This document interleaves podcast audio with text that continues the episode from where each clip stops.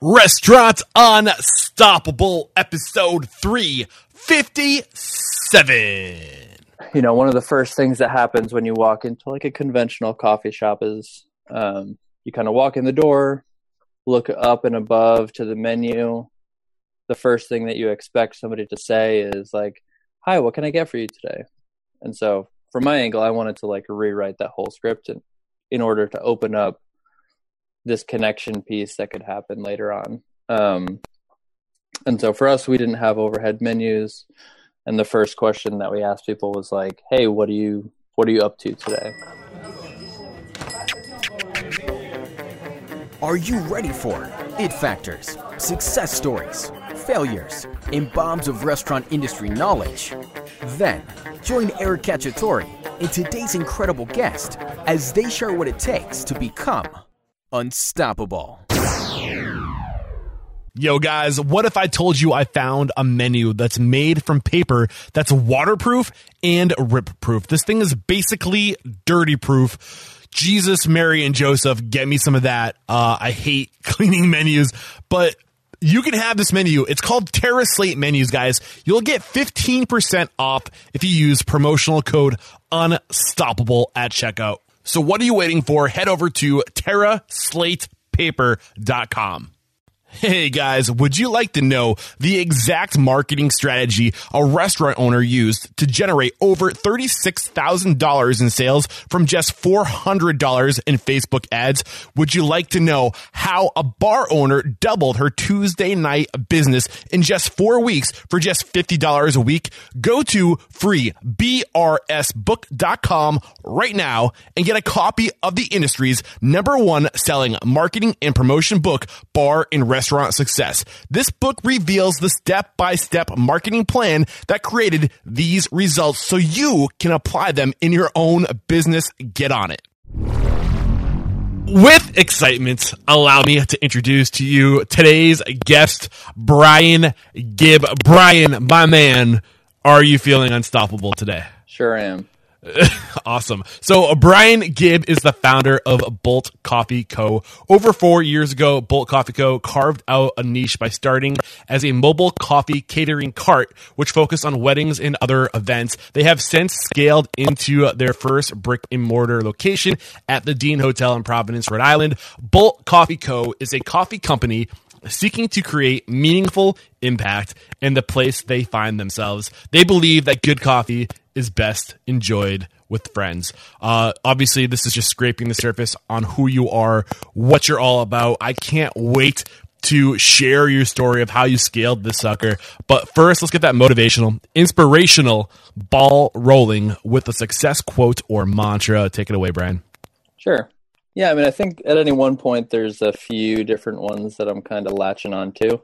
Um, but the one that I'm digging right now is uh, a quote that says "Make haste slowly," which basically, um, if you were to break it down, kind of means like have urgency to do the things that you're like tasked with doing, but um, you know, don't rush because when you rush, that's when mistakes are made, and so it's basically the balance of like urgency and patience. Beautiful. I love it. And I love your story, man. Uh, so the, the story behind how I came across Bolt Coffee, uh, doing some research, trying to find some great, uh, Providence, Rhode Island people to make an example of. And I started reading this article about, I can't remember where or how I discovered Bolt Co- Coffee, but, uh, first of all, I mean, I loved your mission, your mission statement, your, your website pulled me in. I was like, all right, this, these guys are clean. They're, they're, they got their stuff together. And then I started reading these articles about how you started from a, a coffee, mobile coffee catering cart. And I feel like that is just so unique uh, to start where you can and to find a niche, uh, uh, something that wasn't being done, and to create what the people didn't even know they needed. You know, it's like that whole like if Henry Ford, like uh, if he listened to his people, he would have created faster horses. But he created something that people didn't even know they needed the car. Uh, and I kind of I always want to pull that story apart and kind of find out what you were thinking, how you pulled it all together. So how did you pull it all together? Let's go back to when you knew coffee was your passion. Sure. So, um, I guess if we zoom way back, I mean, I probably didn't know that coffee was my passion until after I was working in coffee for a while. Um, I was maybe like 18 or 19 at the time, and a friend of mine who is now my business partner in Bolt um, was working at a, a local roasting company in town. And, you know, for me, in my upbringing, coffee had always been like a real connector role. Okay. Uh, just in terms of like family and guests at our at our house uh, growing up, coffee was kind of like a medium to facilitate like connection. Yeah. So for me, that was really interesting and kind of the role that it played. And so, you know, I kind of wanted to learn more about it. And so I had asked my friend who um, was working at this this company, you know, if there was any opportunity for a job. And so I got in there kind of at the at the ground floor, just like bagging roasted coffee and shipping it. and Okay. kind of- How old were you at this point? I was 18. Because you're a young dude. Yeah. I was 18. You, how old are you now? 32? I'm 26. 26. Why did I get 32? Yeah, okay. okay. Wow, man. That's okay. So 18, eight years ago is like when you really started getting into it. So when did the, the passion really start to build? Because at this point, it seems like it's just a job. You like coffee, but you're not really passionate about it. So how did that passion evolve?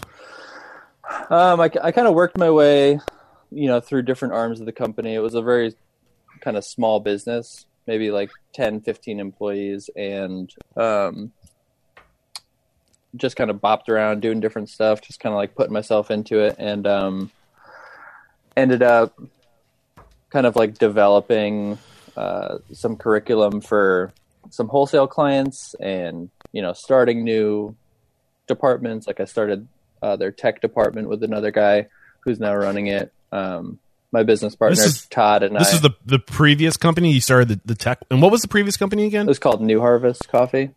Okay, cool. So you kind of, uh, Kind of like took over the, the marketing tech side or sorry, you just take it. Exactly what were you doing? yeah, we. It was kind of a small business that was growing a bunch of different ways, and so there were Okay. people spearheading different departments, and I was doing a little bit of education for our wholesale clients and training, um, as well as tech stuff. And I started the um, catering, like event division for them uh, with my partner Todd. And after you know a year or so of doing that and really kind of getting a few things started from you know conception to like launching and execution um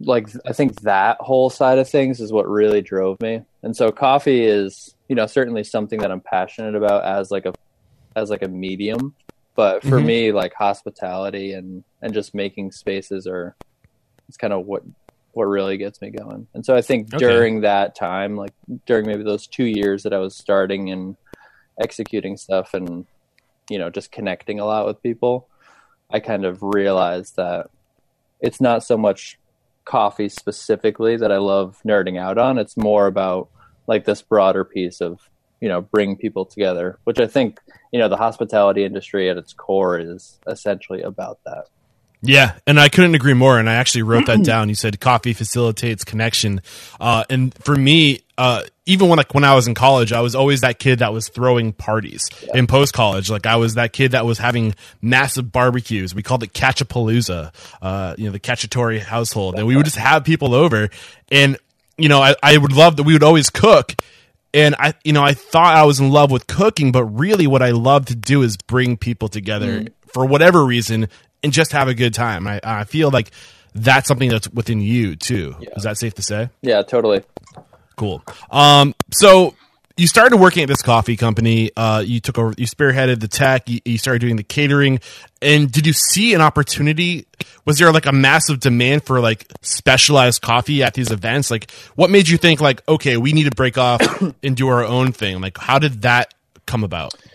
Yeah, so I started uh, the the catering and events thing uh, with my buddy Todd, and you know, after I think it was maybe after a year or so, um, for whatever reason, the company that we were working at at the time decided to not like pursue this arm of the business, and we had just you know poured a bunch of time and energy and effort. Into Oh, it. okay, okay, okay. So you spearheaded this project. The company that you were working for when you were doing all the development, the research, decided no, like that's not going to be our jam, and then they kind of let you continue doing it. Exactly. Yeah. So we kind of Awesome. you know asked if we could just continue doing it on the side because you know people were psyched about it and you Yeah, know, we still had energy to to push it kind of um and so we did cool. So, did you see a market for this? Was there like a, a demand? Like, talk us about why. Like, what kept you going with it? Was it just the fact that it was your baby, or did you really see opportunity here? i mean to be honest probably both um Yeah, you know i think from a strictly numbers side we should have you know at that time we should have like jumped overboard long before but you know i think when you're doing something else and this is a project you can kind of afford a little bit more to have it be slow or have it be yeah. It was Yeah. a side hustle. Yeah. yeah Okay. Um, but there So- was, you know, in our opinion, there was like appreciation for it, and there was a market for it, and there wasn't anybody really doing it um, around us. Okay. So when did you break from this other company and go out on your own? Take us through that process.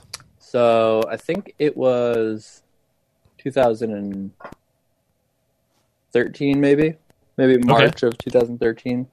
Um, and we were doing regular pop ups in different places while still maintaining like full time job at this other spot. And it's kind of like, you know, a symptom of being like young and kind of reckless that, you know, we were popping up in different places around our city and my other business also had like wholesale clients that were doing coffee stuff in the city and we were kind of So you- like stepping on toes a little bit. When you say your other business, was this the company you were working for? yeah. Okay. Not you didn't have a separate business going. It's just the company not that you were time. working for. Yeah. Okay, cool. So you're stepping on toes with the other business. They Yeah. started seeing you as a, a threat or like, hey guys, like Yeah. not cool. Yeah, so Okay. pretty much at that point we decided to kind of part ways. Um And how did that go? uh it was kind of weird. It was kind of like a you know, I was young and I was like a kid at the point at that point, so you know, I was just doing what I thought was was right kind of. Um tried to be above board about everything. Um Above board? yeah, just kind of like What's you know, kosher with Okay. Um, okay? Okay. And you know, my boss at the time was just like, "Yeah, no, it's not going to work out." So, and I was like, "Uh, shit." So, so so I started. You know, at that point, we were only doing, you know, a couple days a week, maybe, maybe weekends, maybe for like a couple hours. so let's let's let's backpedal a little bit. So your boss says it's not going to work out.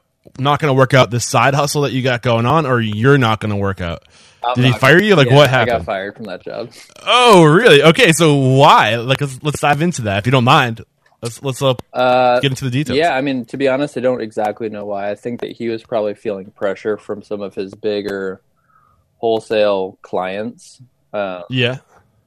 and, you know, he's got this young kid employee who's, you know, theoretically in a con- like conflict of interest type business that it was probably relatively easy for him to let me go. Yeah. Okay. So he lets you can. So did you start your own brand at this point? You were doing the same thing.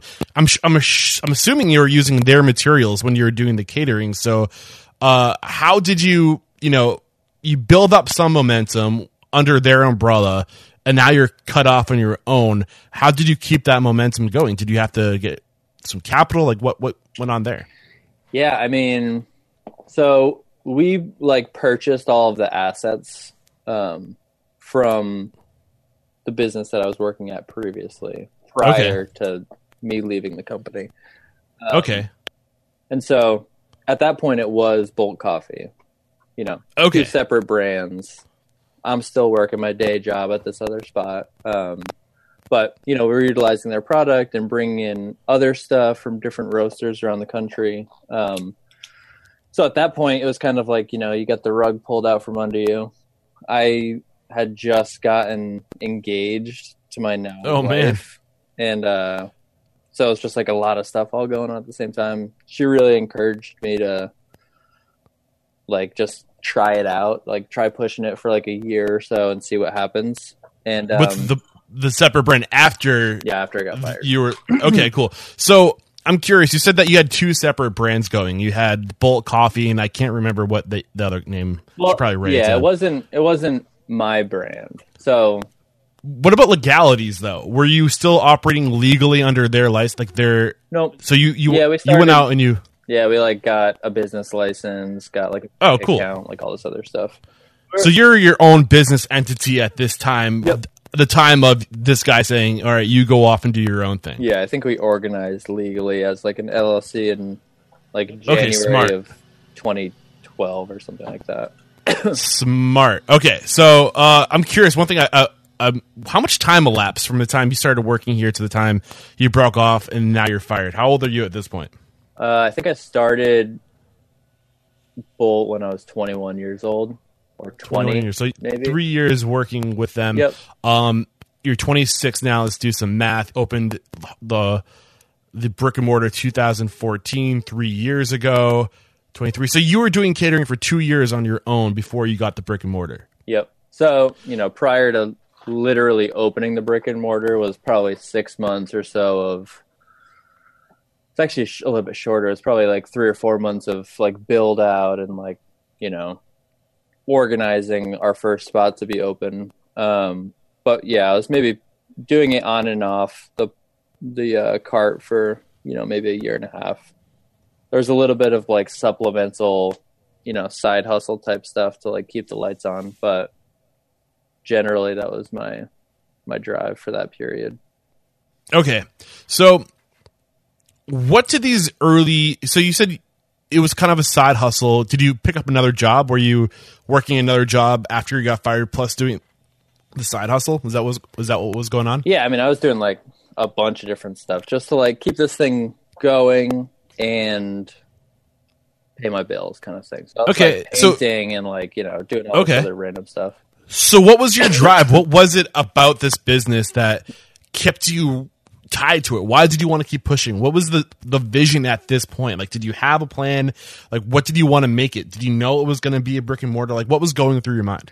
Yeah, I mean, our goal, you know, for me, events are kind of fun just because it's like creating something new every time. But, you know, the way that we were set up, like we didn't have any money, we didn't have any like infrastructure for like housing stuff or really transporting stuff efficiently. And like we both lived in the city. And so, you know, parking stuff places is just like a real Yeah. pain in the ass. So for me, probably like six months in, I was like, realizing that this is not sustainable for me at least um, and so you know at that point we started looking for a retail space and it was like you know this is the direction we need to go or we need to disband it and just kind of give up on it No, sorry if you guys can hear that uh, leaf blower. I live in a condo, and in, I feel like the rain has been crazy this year. They're at my house like every day mowing the lawn. So I apologize if you guys can hear that. Uh, it is what it is. So, um, okay. Six months into it, you realize that you need to scale, you need to grow, or it won't be sustainable. So, what things where was your attention? What was your game plan? Like, what were you what were you struggling with during this time? Uh, what was I struggling with? Damn. Um, yeah, I mean, I think part of it was, you know, I'm young, didn't come from like businessy sort of situation, you know, didn't go to college, so I, I feel like I didn't have a lot of resources, um, you know, in my in my headspace to just be pulling from in terms of, oh, this is how you do this, this is how you raise Yeah. capital, like this is how you you know write a proper business plan so a lot of this stuff i learned kind of on the fly That's but awesome. dude. um Can, like, where were you going? Were you just like researching it online? Were there any resources you were going to blog? Like people you were following? Like, how did you learn this stuff? i mean the internet's a real powerful thing you can learn Yeah, pretty much anything you want to learn on the internet if you have enough drive um but for me you know we were looking for a small space i wanted a space just to like go to every day where the, there's not so many variables where you don't have to create from zero every time. You know a little bit more stability a little bit more predictable revenues. That's all i wanted. So that's what we were looking for at the time. Um, my business partner todd you know since its conception has been working you know a full-time day job elsewhere. So you know a lot of it was just me like getting stuff done. Um, Okay. so during this time when we're looking for space, you know, we're looked at a lot of different spots. The thing we were struggling with most probably was like just straight up money. Like neither of us had any money. We I think we both to start the business, we both put in like thirty five hundred dollars or something like that. Wow. So you're rocking seven thousand dollars uh, Oh, to get this thing going. Um, so I think that's the beauty and the reason why I was so drawn to your story is that people who get into this industry, they come in with money sometimes. They maybe had like their full time gig and they've always had the passion, that dream of opening a restaurant. They, they get into this space, this massive space, um, and they don't leave themselves enough operation ca- uh, operating cash, like in case things don't go well, and they get into this situation where they have this beast of a restaurant that's not making any money because they just took off took on too much. Whereas y- your situation where you're forced to be lean because you don't have any money, so you start small. You fuck up when you're young. You figure all the shit out when you have not that much to lose. Like how far, how hard is it to bounce back from seven thousand dollars? But you scale gradually. You evolve gradually over, over time as a professional, and I feel like that's just the way to go. Starting small. So, how did you get the additional capital? What what things did you have to do for to take it from that mobile catering cart to your brick and mortar? Like, how did you get backed up?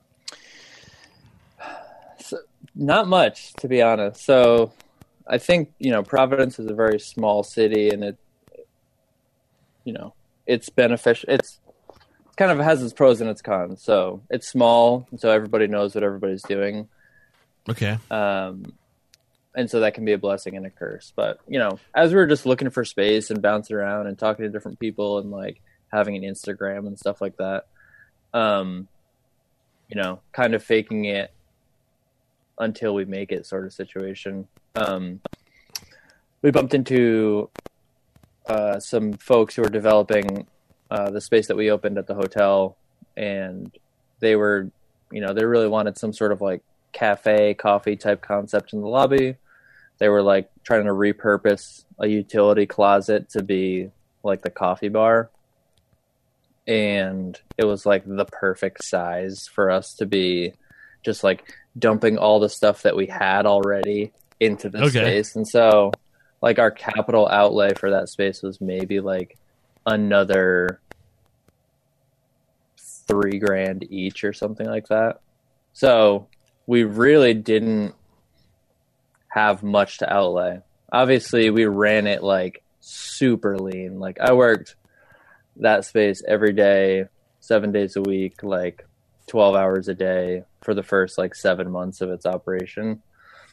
So, you know, obviously too much, but um, But that's the didn't- other beauty of starting small, though, is that you can do it by yourself Yeah. if you have to. Whereas if you were to open a restaurant that's like, a, say, a 50 or 60 or 70 seat restaurant, like, you literally you can't yeah. do that by yourself. Like, you need other people. But w- the way you're going, you start small, you, you, you make it so you can manage it yourself and over time you bring more people on. Then you develop those people. You recreate them. Like you imprint yourself onto them and then slowly grow over time. I'm curious where are you at now? Are you you're still in the same space right? But have you grown further have you kind of like bled out of that like utility closet and you're like more in the lobby now? Like what's the situation?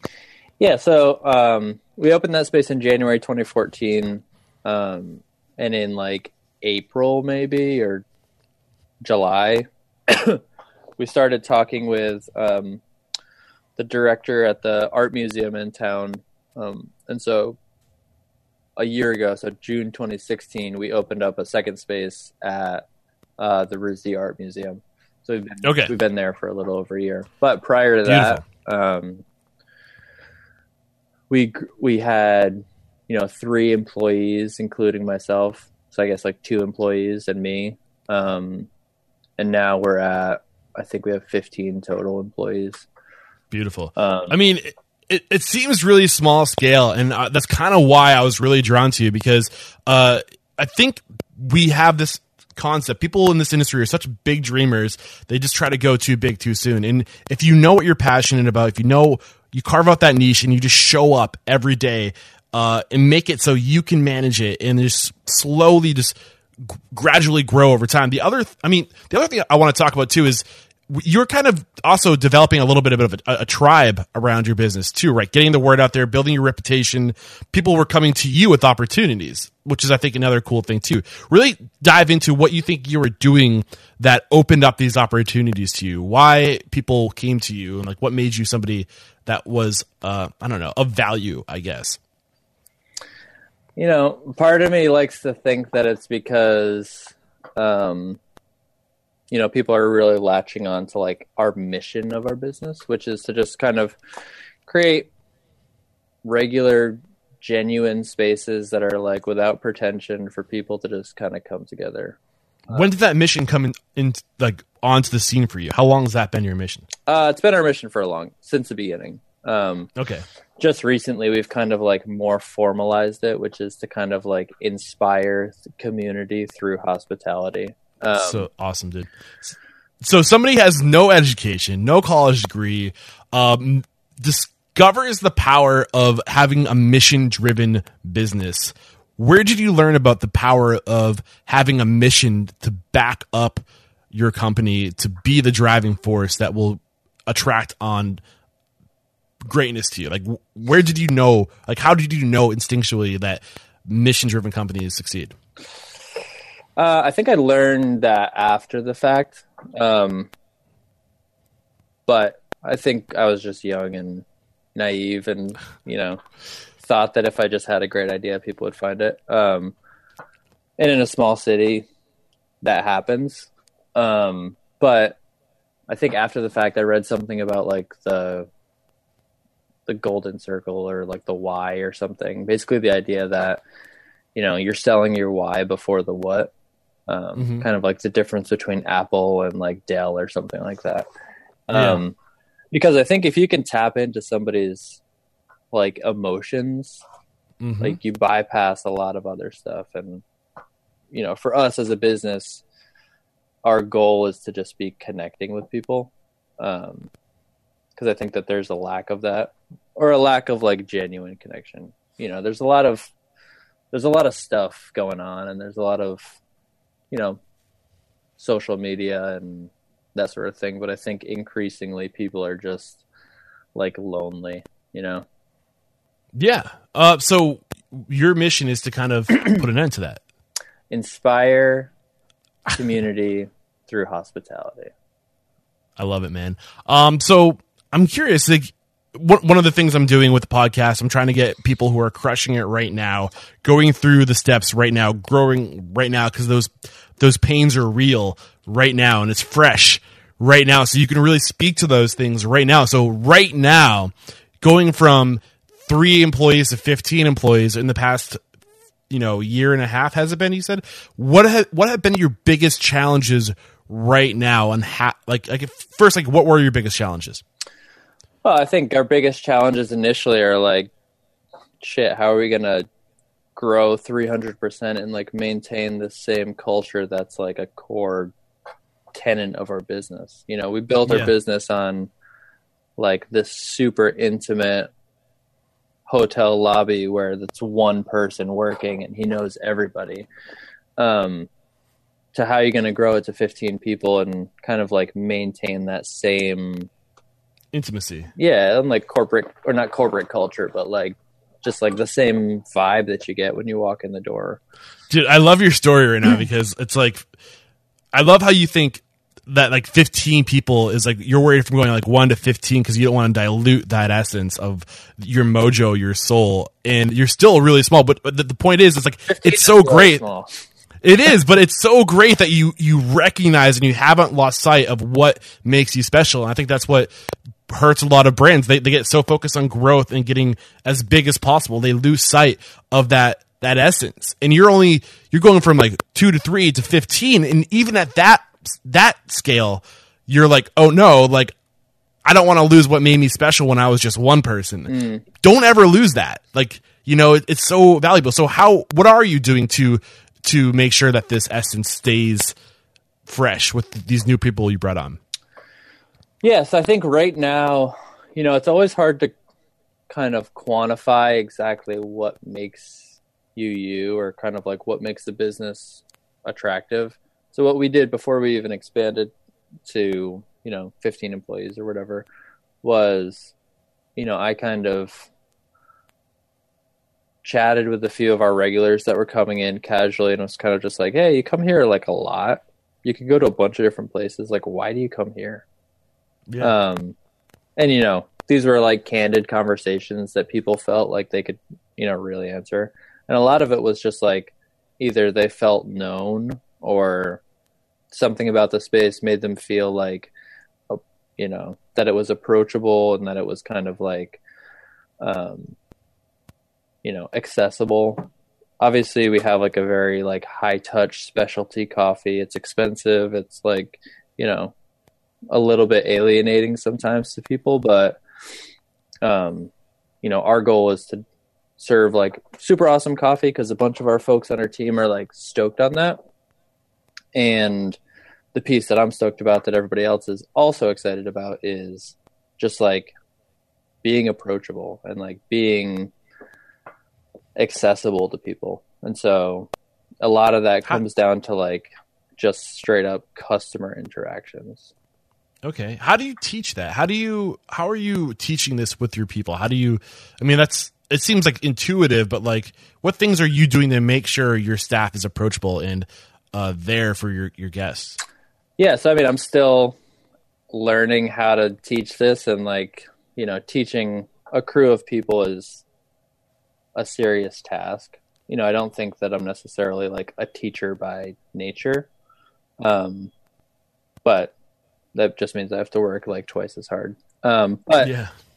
a lot of what I've learned is like, uh, you know, for us as baristas, we're like standing behind a, a counter a lot, and bartenders, I'm sure, experience the same thing. And, um, you know, when there's like a physical divide between you and the customer, you know, a lot of what I try to do is kind of like open up the opportunity to like rewrite an experience in somebody's brain. So from the beginning kind of my my kind of vision was to or my thought process and I don't even know if it's accurate, but when somebody goes into a space, especially like a coffee shop, they ex- you know, they kind of expect the same series of events to happen.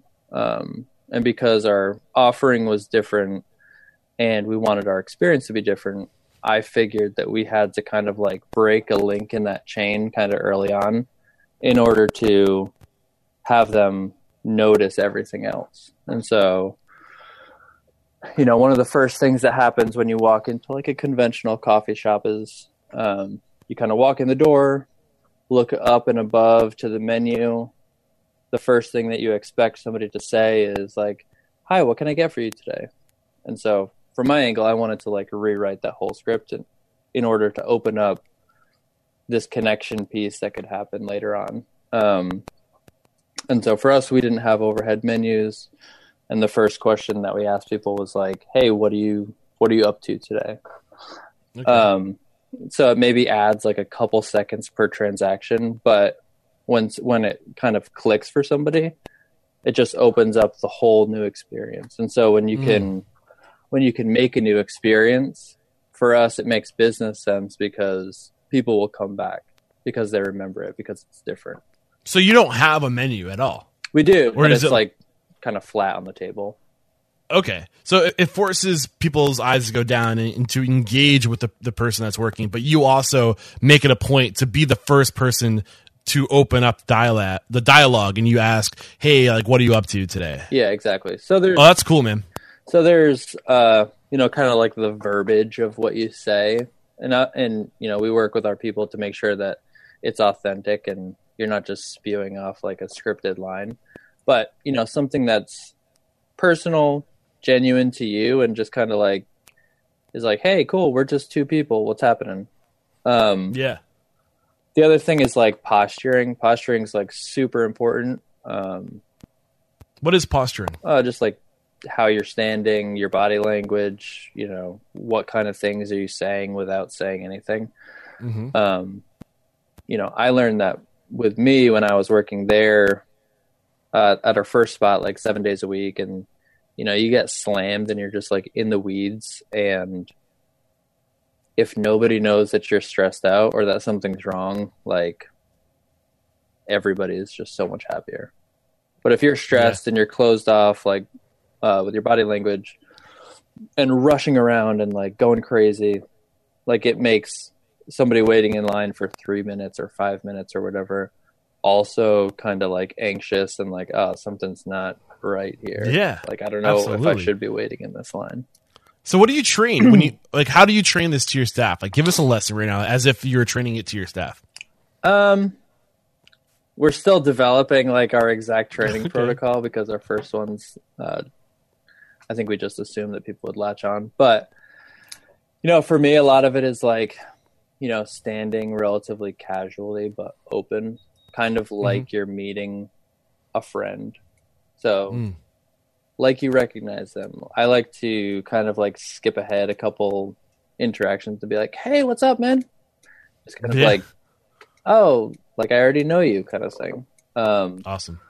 F- like facial stuff for me, it's like I use this word "kind eyes," just kind of like, you know, not so aggressive. Smile, smile with your eyes. Yeah. I love it. I always say it all the time. When I mean, there's a difference between a fake smile and a real smile. And the a, a, real smile, you can see the difference. People are smiling with their eyes. They're looking. Their their eyes are locked to your eyes, and it's if you can think of just trying to smile with your oh, eyes, yeah. it's a totally different smile, and it makes a huge but, impact. To be honest, um,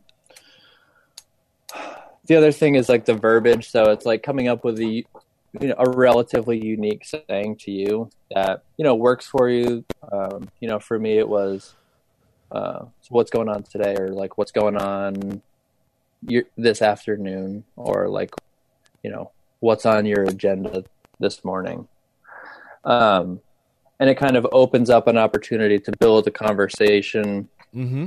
that's not even about the product um, you know because at the end of the day we're selling coffee and we're selling like pastries um, well, but technically, trying to connect people. Yeah, the product is the experience. The product is what they feel when they come to you, and if they I mean, that's what we're selling at the end of the day is those experiences. And the experience that people are getting when they come to you is an experience of this person cares about me. It's about, you know, you're, you're, you're, you're taking an interest in your guest.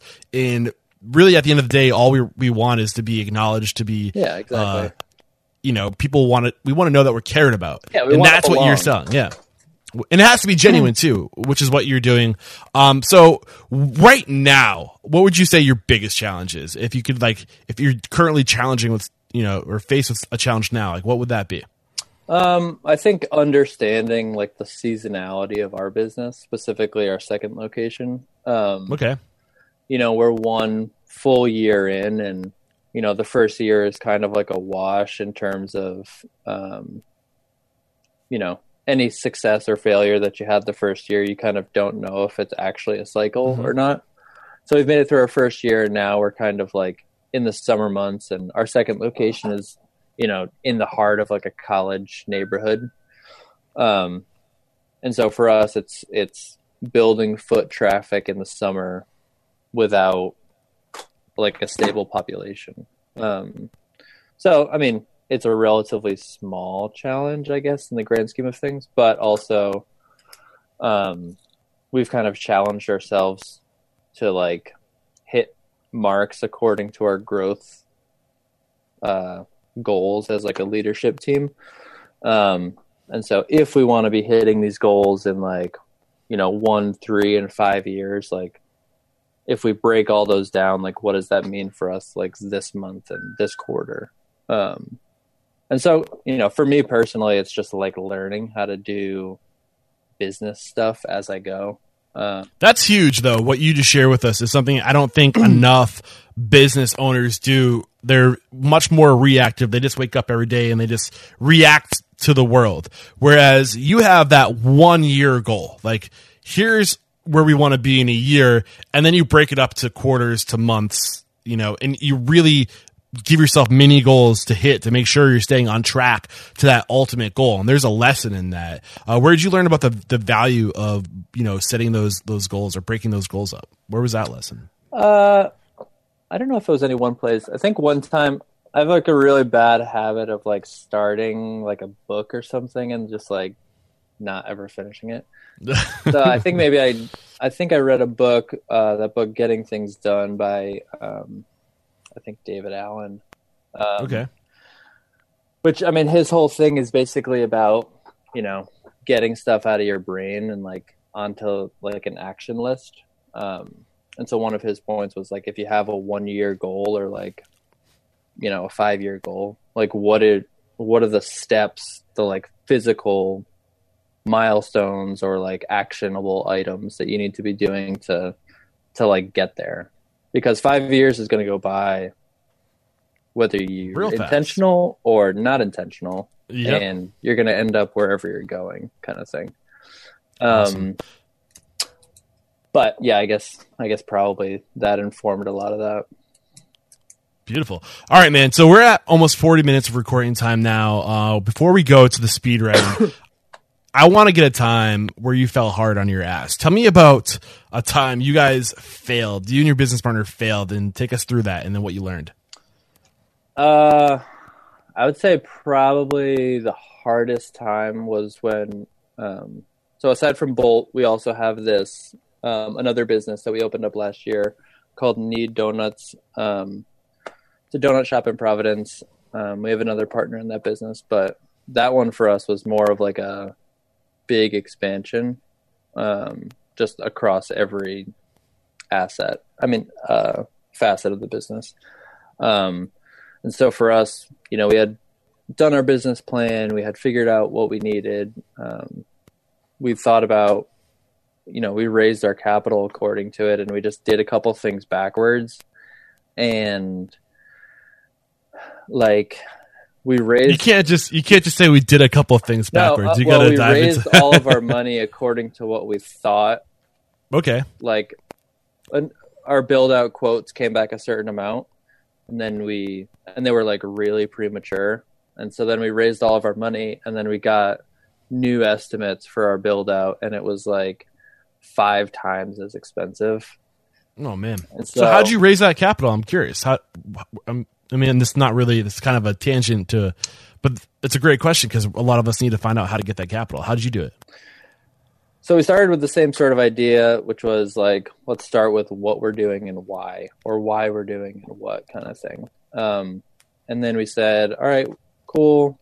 Wrote a business plan that was, you know, appropriate and conservative and like realistic.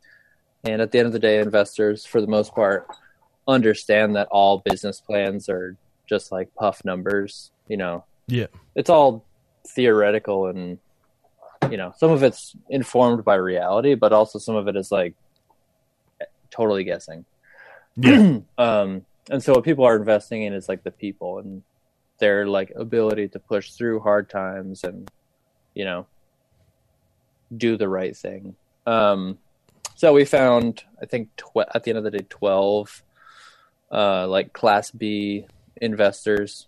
So we maintain like full creative and uh like managerial type execution. So you have an an operational agreement that says this. yep.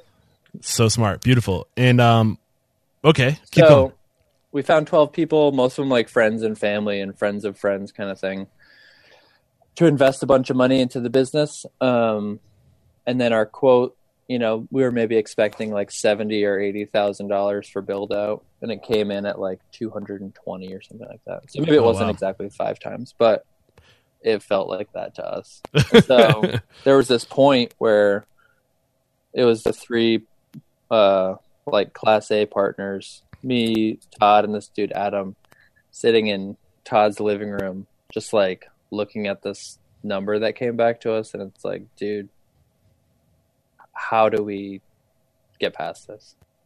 Like, do we just give everybody their money back? We already spent some of it. Like, how do we? We can't raise more money. Um, and it was like a super bleak outlook, and I was just like, all right, well, let's just figure it out. So we like went line by line on this dude's uh, build out budget and like either cross stuff off or save stuff for next year or you know did the bare minimum. We did like so much of that work ourselves. Um, and just because we had to, you know, we couldn't pay somebody to tile the floor, so we had to do it. We couldn't pay somebody to, you know, paint or do sheetrocking or, you know, basically all the non trade work. We were just like, well, we can't afford it, so we have to do it. You got YouTube. yeah, exactly. It's like how to Yeah. build this wall with metal studs. well, first, dude, just congratulations for having that mentality of let's just do it because so so often people like like your business partners said, "What do we get? We we can't do this." And when you say you can't do it, your mind shuts off. It stops working, and you accept that as the answer. It's like this is impossible. But when you say let's just figure it out, how can we do it? Like when you ask yourself, how can we make this possible? It's amazing what your mind will do to get creative, to find ways to push that back to well, maybe we don't need all this right now. Like what can we start with right now? You guys started with a catering, like a, a coffee catering cart. Like, you know, you don't need all those things right forward. Like, what do we need right now? How Yeah. can we make this possible? And how can we just get creative? And when you, when you turn your mind on like that, like anything is possible. Uh, so beautiful. Well, I Um, think you know, speaking to that is especially when somebody's opening up a restaurant or like a you know some sort of like hospitality concept. A lot of times you don't know if it'll it'll take off. So you have to figure out like what is a non-negotiable day one because the difference between that and like the stuff that you need versus the stuff that you want like that's a sometimes a lot of money in between that mhm.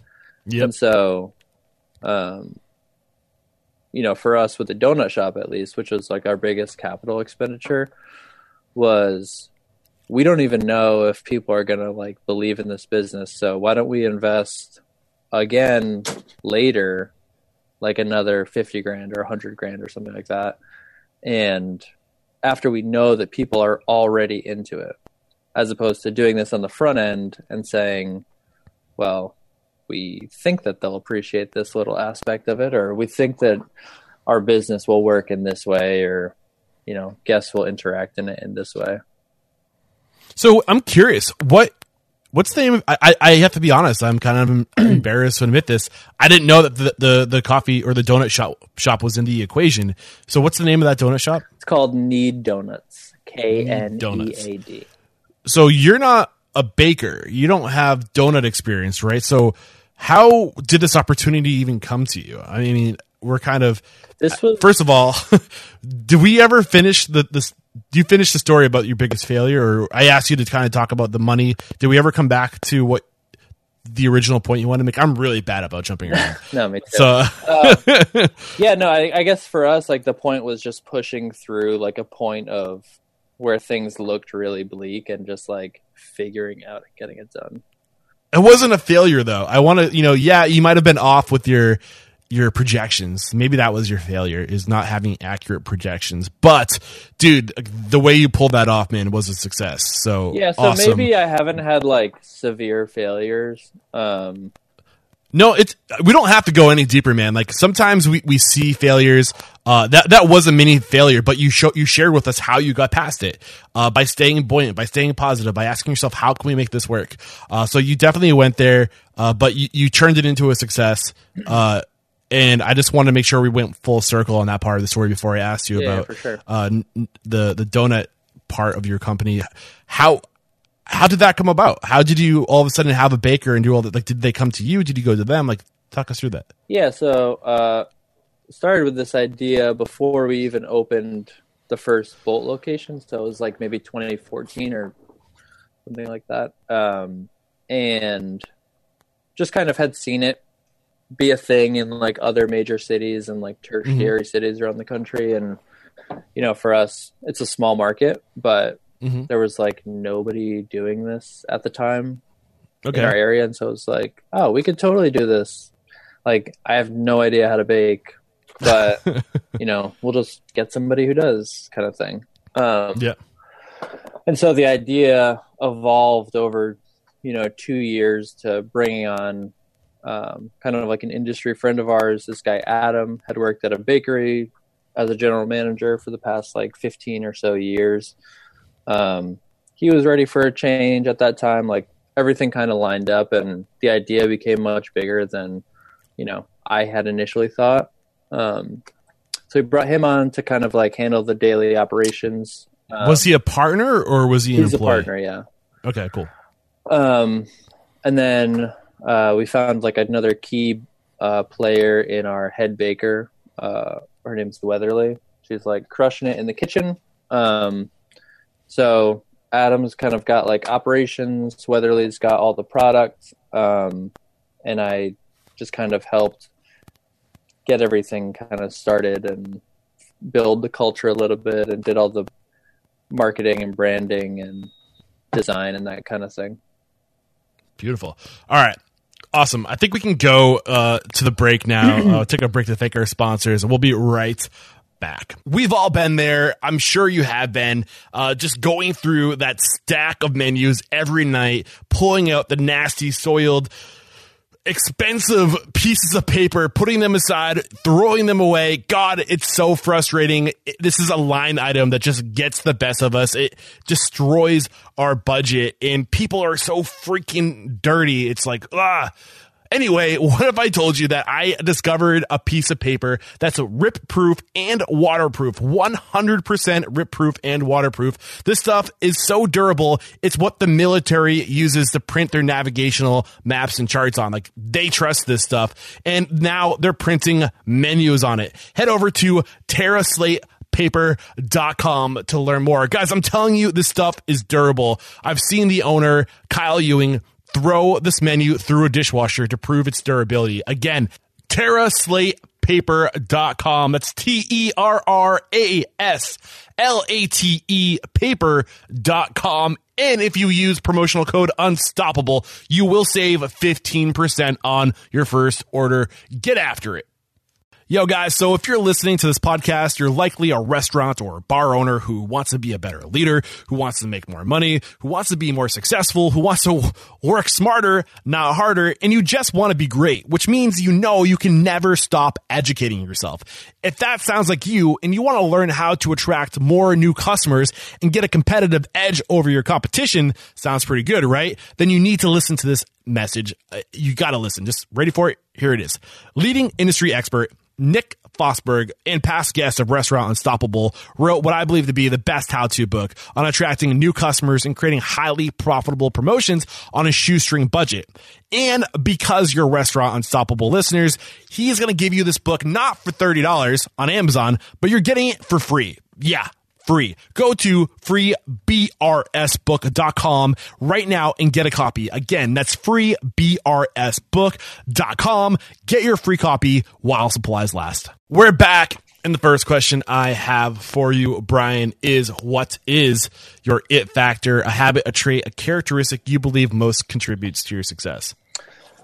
Uh, I think kind of knowing what matters to me and like sticking to those things beautiful. Like your the core values, man. You Yeah. gotta have them. I love it. Uh, what's your biggest weakness? Uh, my biggest weakness, I think, is um, just not addressing confrontation sometimes, even when it needs to be done. So, So, when, go ahead. Go ahead. uh, just like putting stuff off, and then when I put stuff off, it just gets worse, kind of thing.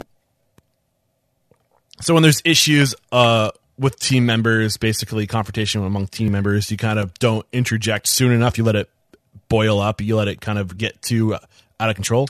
Yeah, well, I mean, a lot of it's like minor type issues, but you know, for me, I really like people and I like to make people feel okay, and so I that means like sometimes not making Yeah. people feel uncomfortable, even though that's like the best and most responsible thing to be doing. So give me an example when somebody's like not doing the job well, or maybe if you have to like fire somebody, or like Yeah, exactly. And so just having like, you know, I don't like to make people uncomfortable. Um, and so for instance, let's say somebody's not executing a task in the way or to the standard that I want it to be executed.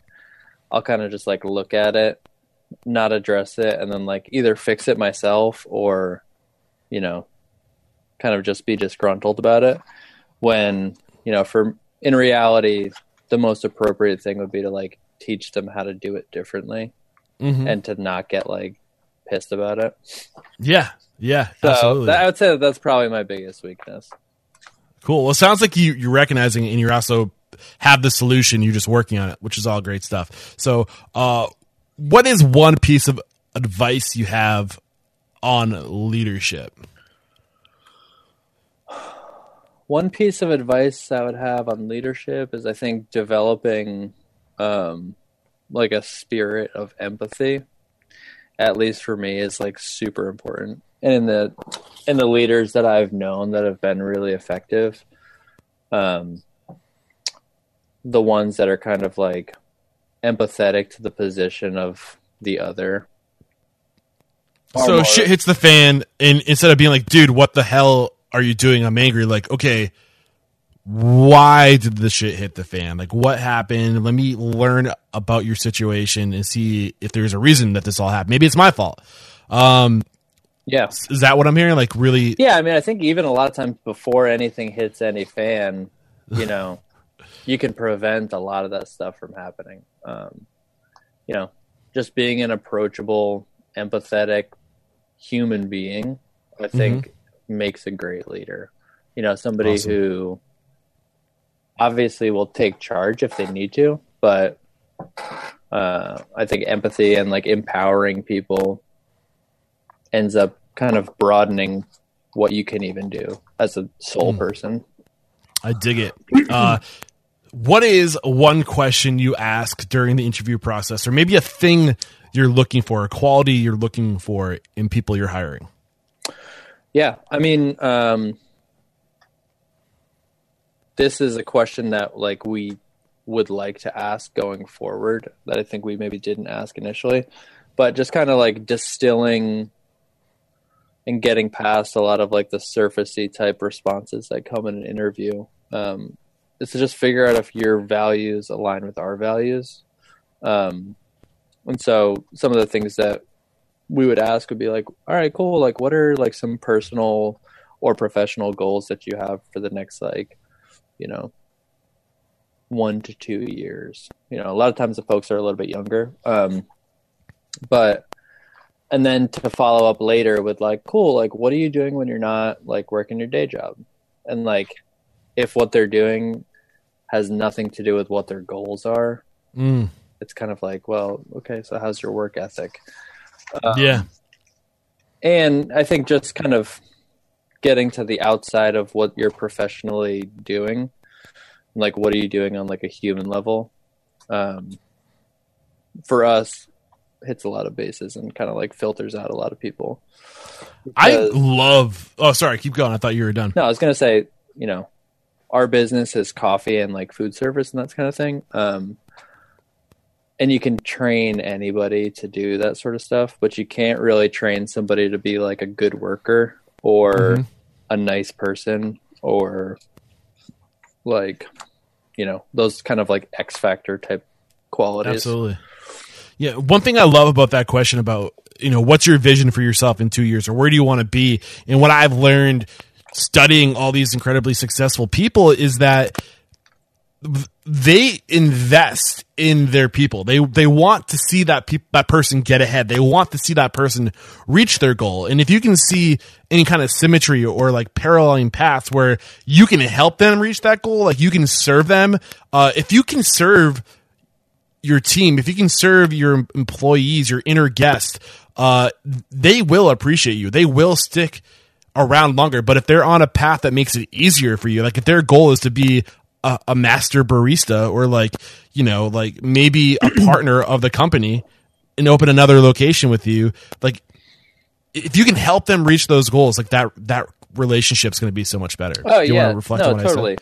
Um, like, yeah, a tenet of our business is to kind of like empower our employees, and for me, you know, I don't necessarily think that I deserve all the accolades that I get sometimes, but like, it kind of has put me in a position to have different resources, whether it's uh, opportunity in business or like, you know, not right now yet money, but like maybe someday. But uh, for me, one of my biggest goals is to just use this tool to kind of like further what the mission is.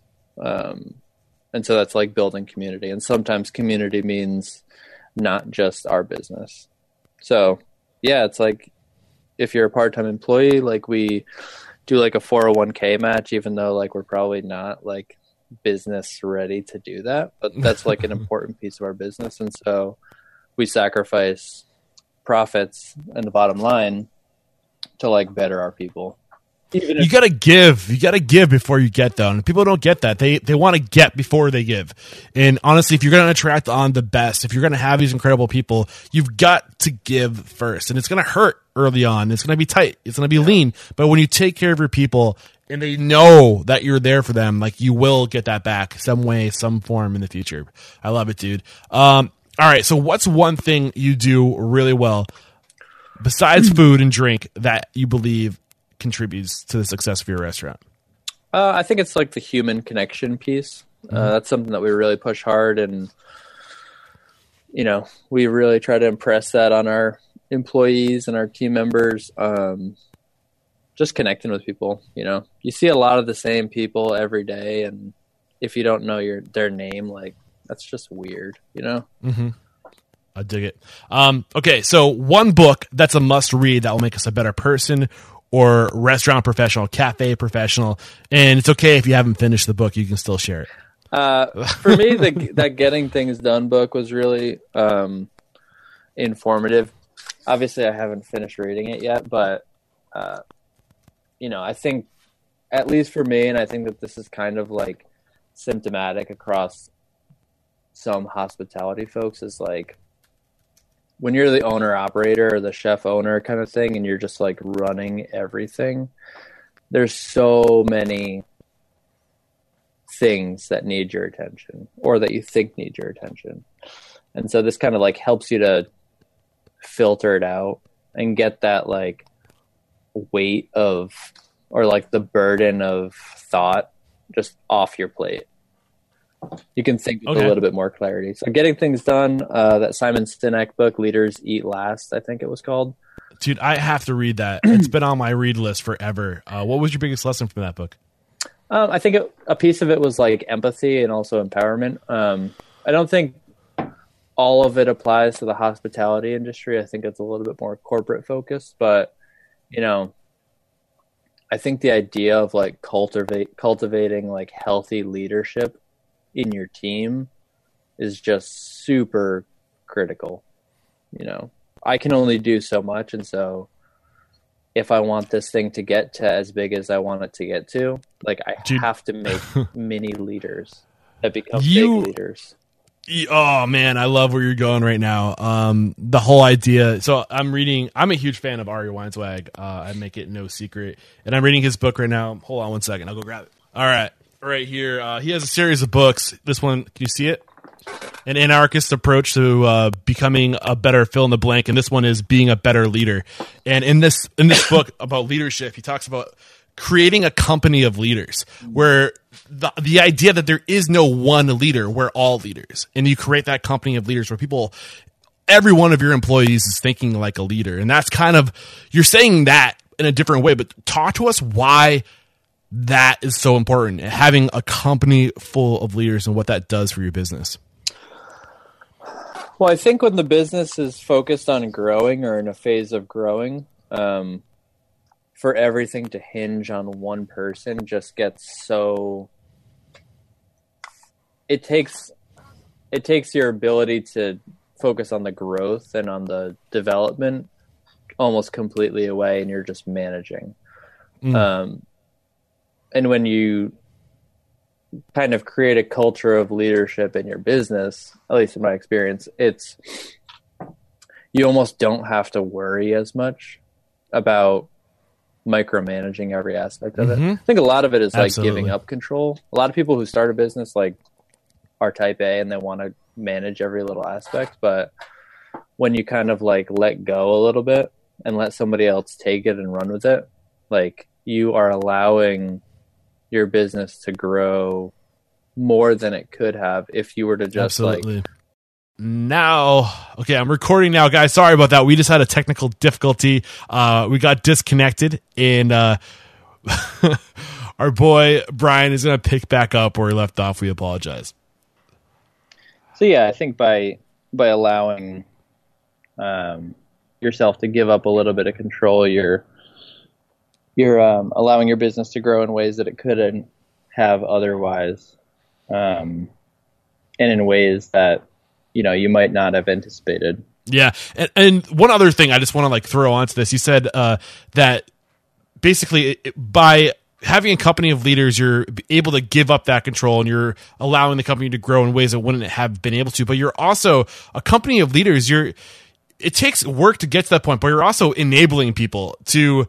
You're teaching them values. You're teaching them how to think. You're teaching them I mean, that's all culture, like core values, how how to make decisions and why to make certain decisions. Like these are skills that you're, you know, putting giving to young people that they'll be able to use those skills, you know, going throughout the rest of their life. I mean, that's what being a leader is: is lifting other people up to your to your standard, to your level of excellence.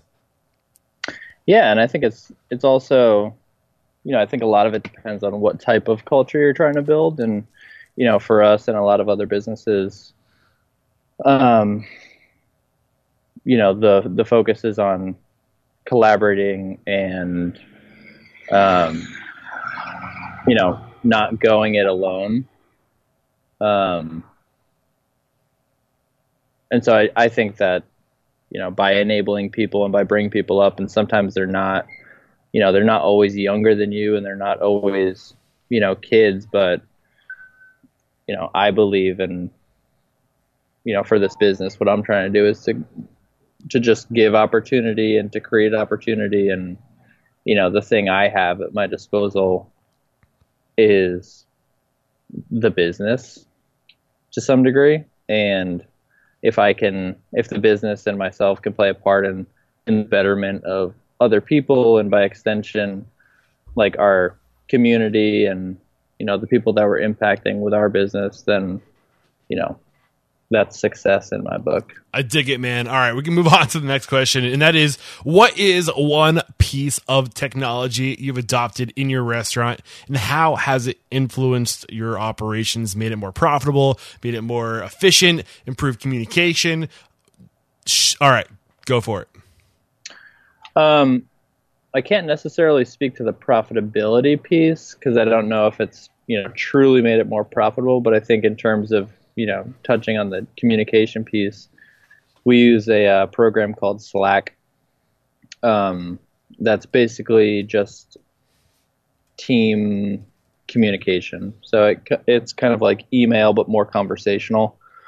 Um, and we use it across different departments and different channels and you know, you can search the historical content of different conversations super quick. Um, and for us, it's also allowed us to create boundaries with like personal and professional type communication where, you know, I don't want to be necessarily texting or calling uh, team members on personal time. Um, and so Slack has been like a super helpful and efficient way for us to communicate as a team. Yeah, uh, awesome. That's a, a, a, like the third or fourth time that platform's been recommended, and it's something I definitely have to look more into. Uh, anything else you're leveraging that you want to mention before we move on to the next question?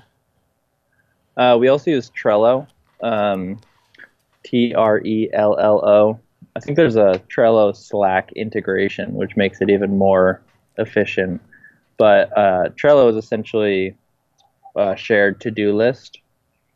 Um, and you can, you know, share different folks in your team on different um, Trello cards or tasks or projects or whatever, and kind of all updated in real time. So you can, you know, you can kind of assign, you know, the next step for a certain project or, you know, give us give us an example. Sorry, give us an example of what kind of project you guys use this for.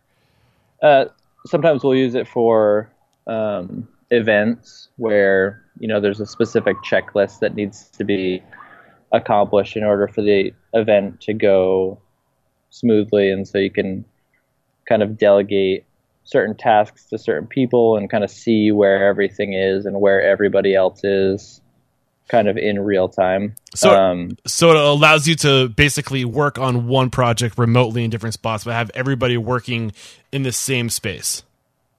Exactly, and kind of be working on the same thing as well.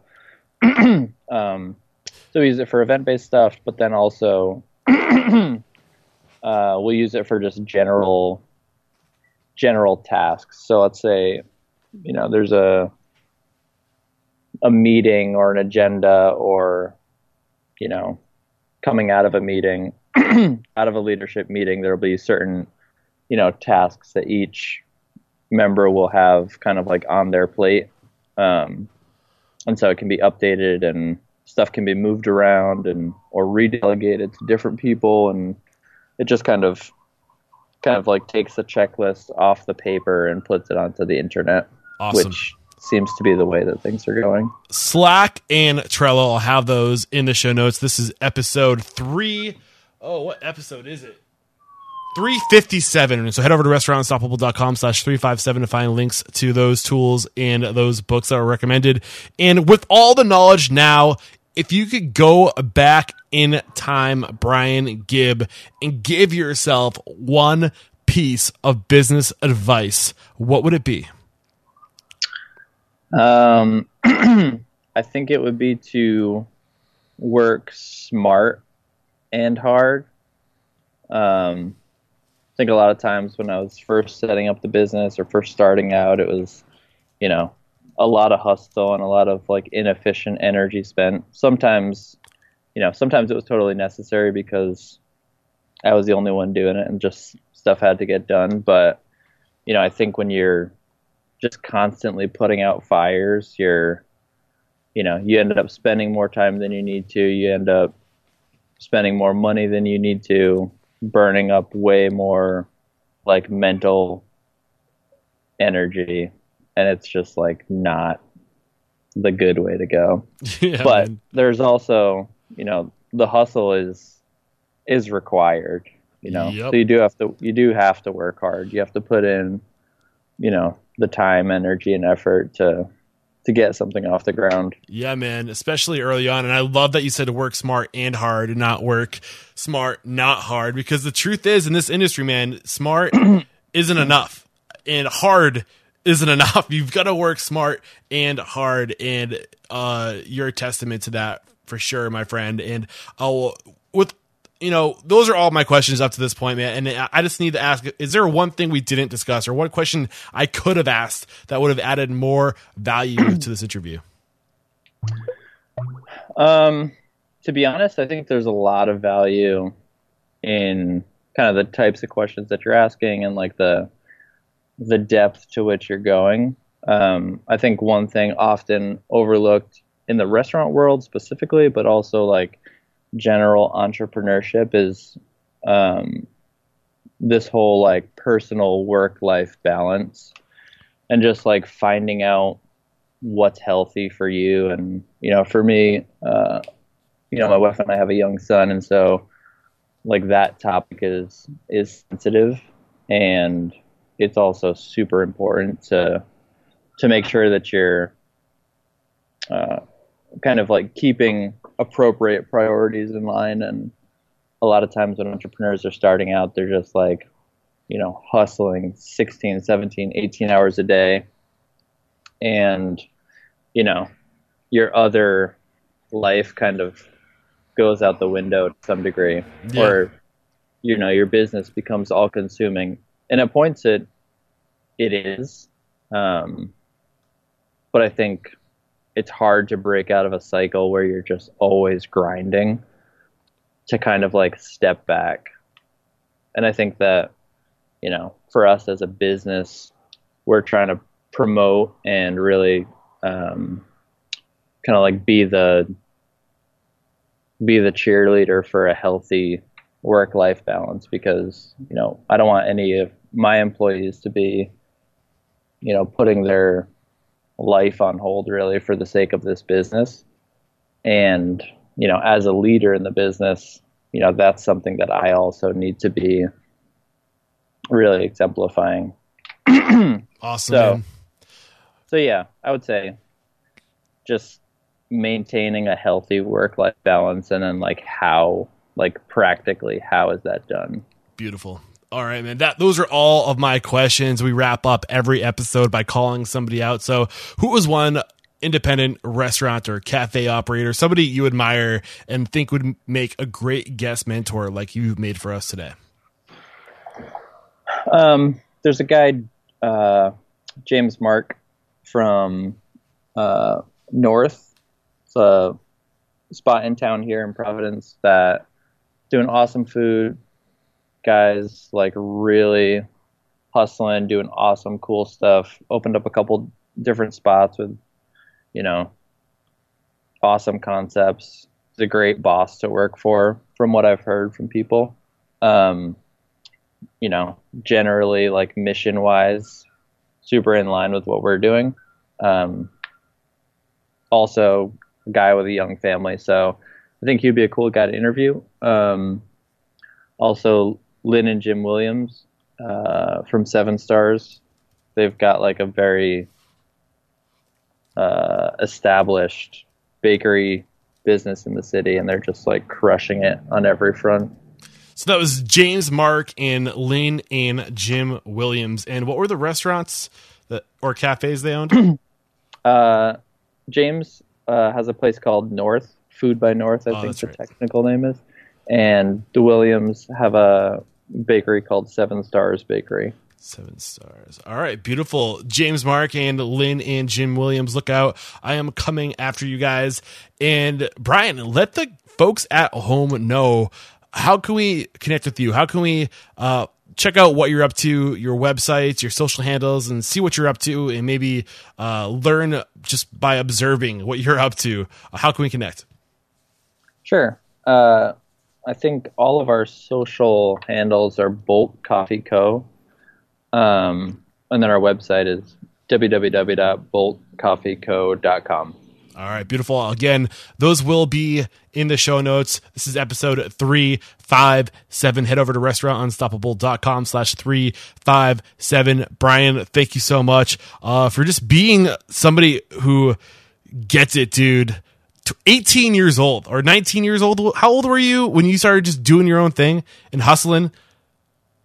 Uh, I think I was. I think we started the business when I was 21. Still, dude, 21. What were you doing when you were listening to this when you were 21 years old? Were you starting your own business? My guess is probably not. And just to start small, to scale up, to stay focused. And now the owner of, I think, what, Bolt has two locations plus Knead and Dough, or Knead and Donut, or Knead and Dough. Man, my mind is all over the place. Need, yeah, Knead Donuts and then Yeah. Bolt has two spots. man, like good for you. Congratulations. I can't wait to see where you are in like another 10 years, dude. You're going to be crushing it. Uh, there is no questioning. You are unstoppable. Thanks, Eric.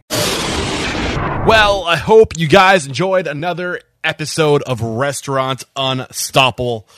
Stoppable. Stoppable. Special thanks to Brian Gibbs for joining us today and tons of great advice uh, from a young guy in this industry who almost just it just seems instinctual for him like the path he's taking the way he's doing this uh, for me obviously the big lesson is that greatness isn't determined by how big you are. Greatness is determined by what you do day to day, who you are day to day. You can be great in this industry and be small.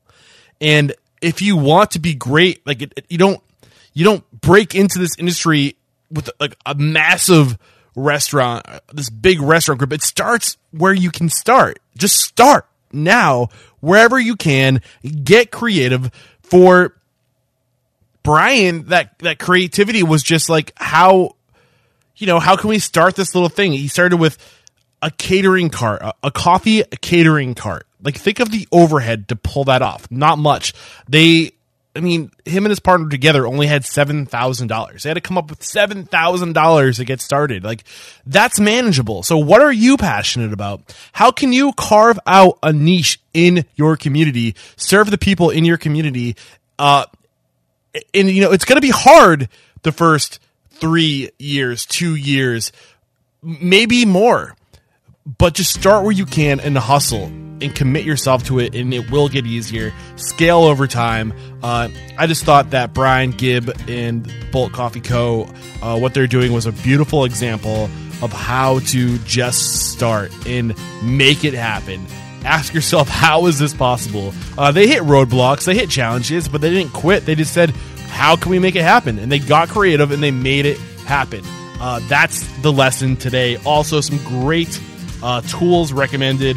Uh, Slack has been being recommended a bunch of time. Trello, that's the first time being mentioned. Uh, uh, recommended. It's a platform for just basically uh, time management, list building, project management. Um, what else? Squarespace, guys. You need a, a, decent website. It's time, and Squarespace makes it easy. Tons of great advice today. I'm gonna shut up now. I'm, just, I'm done. I'm done. Okay, so um, like always, before I let you go, please do connect with me, Eric at restaurantunstoppable.com. Eric Cacciatore on Instagram and Twitter and Facebook slash restaurant unstoppable. Uh, let me know who you want to hear from. Let me know who I can make an example of, or just let me know what your challenges are, what you're struggling with. I might not have the answers, but I guarantee you I know somebody who does, or they exist, and I will find them. I'll get them on the show.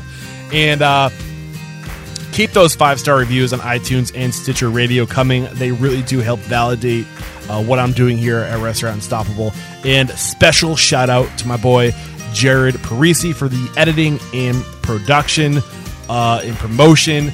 I wouldn't be able to do the research I'm doing now, finding people like Brian Gibbs.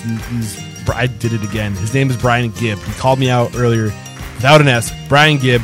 I, I did some research. I, I you know I had to find Brian, and I want to find more people who have stories like Brian. Uh, but I need that time to do the research, and Jared has made that possible. So special thanks to Jared Parisi for the editing and promotion, freeing me up to do more research uh, and visioning and just dreaming. So that's it for today. Thank you guys so much for sticking around this long. Until next time, peace out.